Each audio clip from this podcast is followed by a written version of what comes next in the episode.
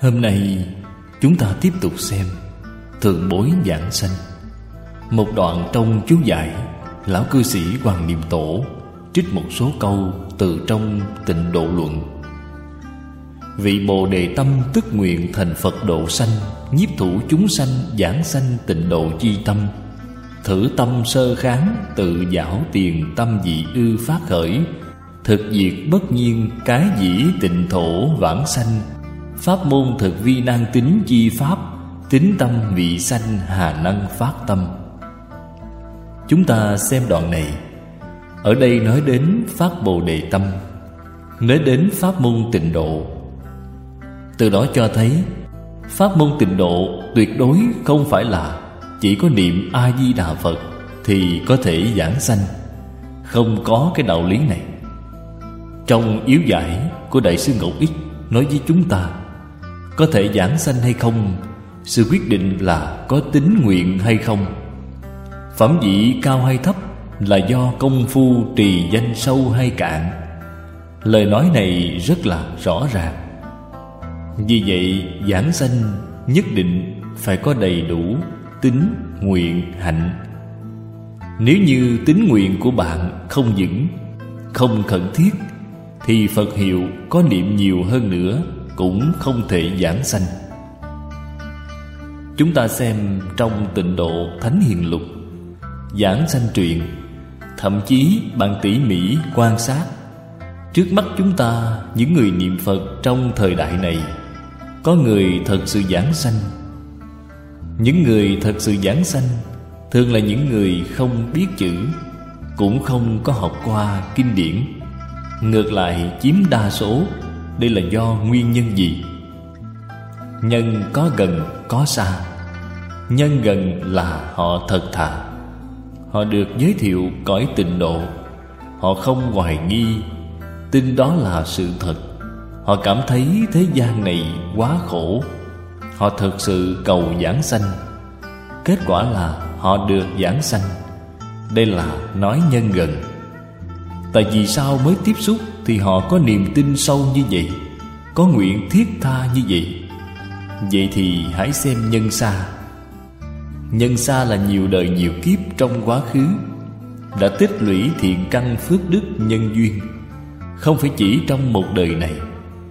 Nếu như quá khứ không có thiện căn phước đức, Trong đời này gặp được duyên, Thì cái tâm đó cũng không thể phát ra được. Các vị nên biết điều này.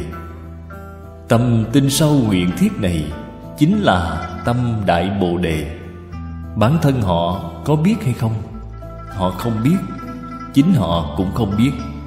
Nhưng thực tế thì chính mình đã phát tâm đại bồ đề rồi.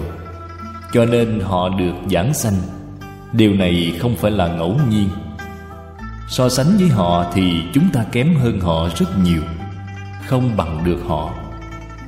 Tuy là học kinh điển rất nhiều, Nhưng tín nguyện đối với tịnh độ lúc có, lúc không. Đối với thế gian này vẫn còn tham luyến vô cùng, Không thể buông bỏ được. Điều này là ngu si, Là vô minh. Bạn có nghĩ ở thế gian này Cái gì có thể mang theo được? Thậm chí ngay cả cái thân này Cũng không mang theo được. Huống hồ là những vật ở ngoài thân. Đời người ngắn ngủi Khổ đau một trăm năm nghe nói tưởng như là rất dài. Thật ra chỉ trong một khẩy móng tay. Người còn trẻ thì chưa cảm nhận được. Người khoảng năm mươi, sáu mươi tuổi trở lên Có tính cảnh giác cao Thì hiểu rõ điều này. Người không lanh lợi thì đến sáu mươi, bảy mươi tuổi Họ liền giác ngộ. Vì sao vậy? Vì cận kề với cái chết rồi. Nhìn thấy bạn bè Người thân của mình Bạn học, đồng nghiệp Từng người lần lượt ra đi Dần dần thì như thế nào? Dần dần thì đến bản thân mình. Đặc biệt là Những người ở viện dưỡng lão Tôi đã hỏi thăm nhiều người ở viện dưỡng lão. Những người sống ở viện dưỡng lão Thì đời sống tinh thần rất kém, Tâm trạng thì không được tốt. Chúng tôi đến thăm họ Họ nói chúng tôi ở đây ăn để chờ chết. Lời nói này là thật, Không phải là giả. Cho nên người Hoa từ xưa đến nay Xem trọng việc nuôi dưỡng người già. Để người già sống được vui vẻ, Sống được hạnh phúc. Điều này là đại công đức. Cũng là đại tri thức. Xã hội này hiện nay, Vì không xem trọng luân lý đạo đức, Cho nên cha con không thân thiết Trong luân lý của người Hoa. Cha con thân thiết nhau, Hiện nay thì không còn nữa. Vua tôi không có nghĩa, Vợ chồng không phân biệt. Đã loạn rồi.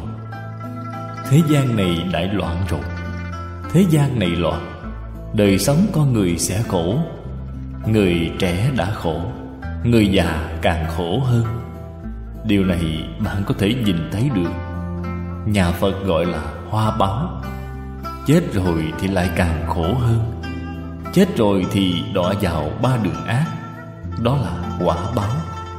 Bạn nói xem, Sự việc này đáng sợ biết bao.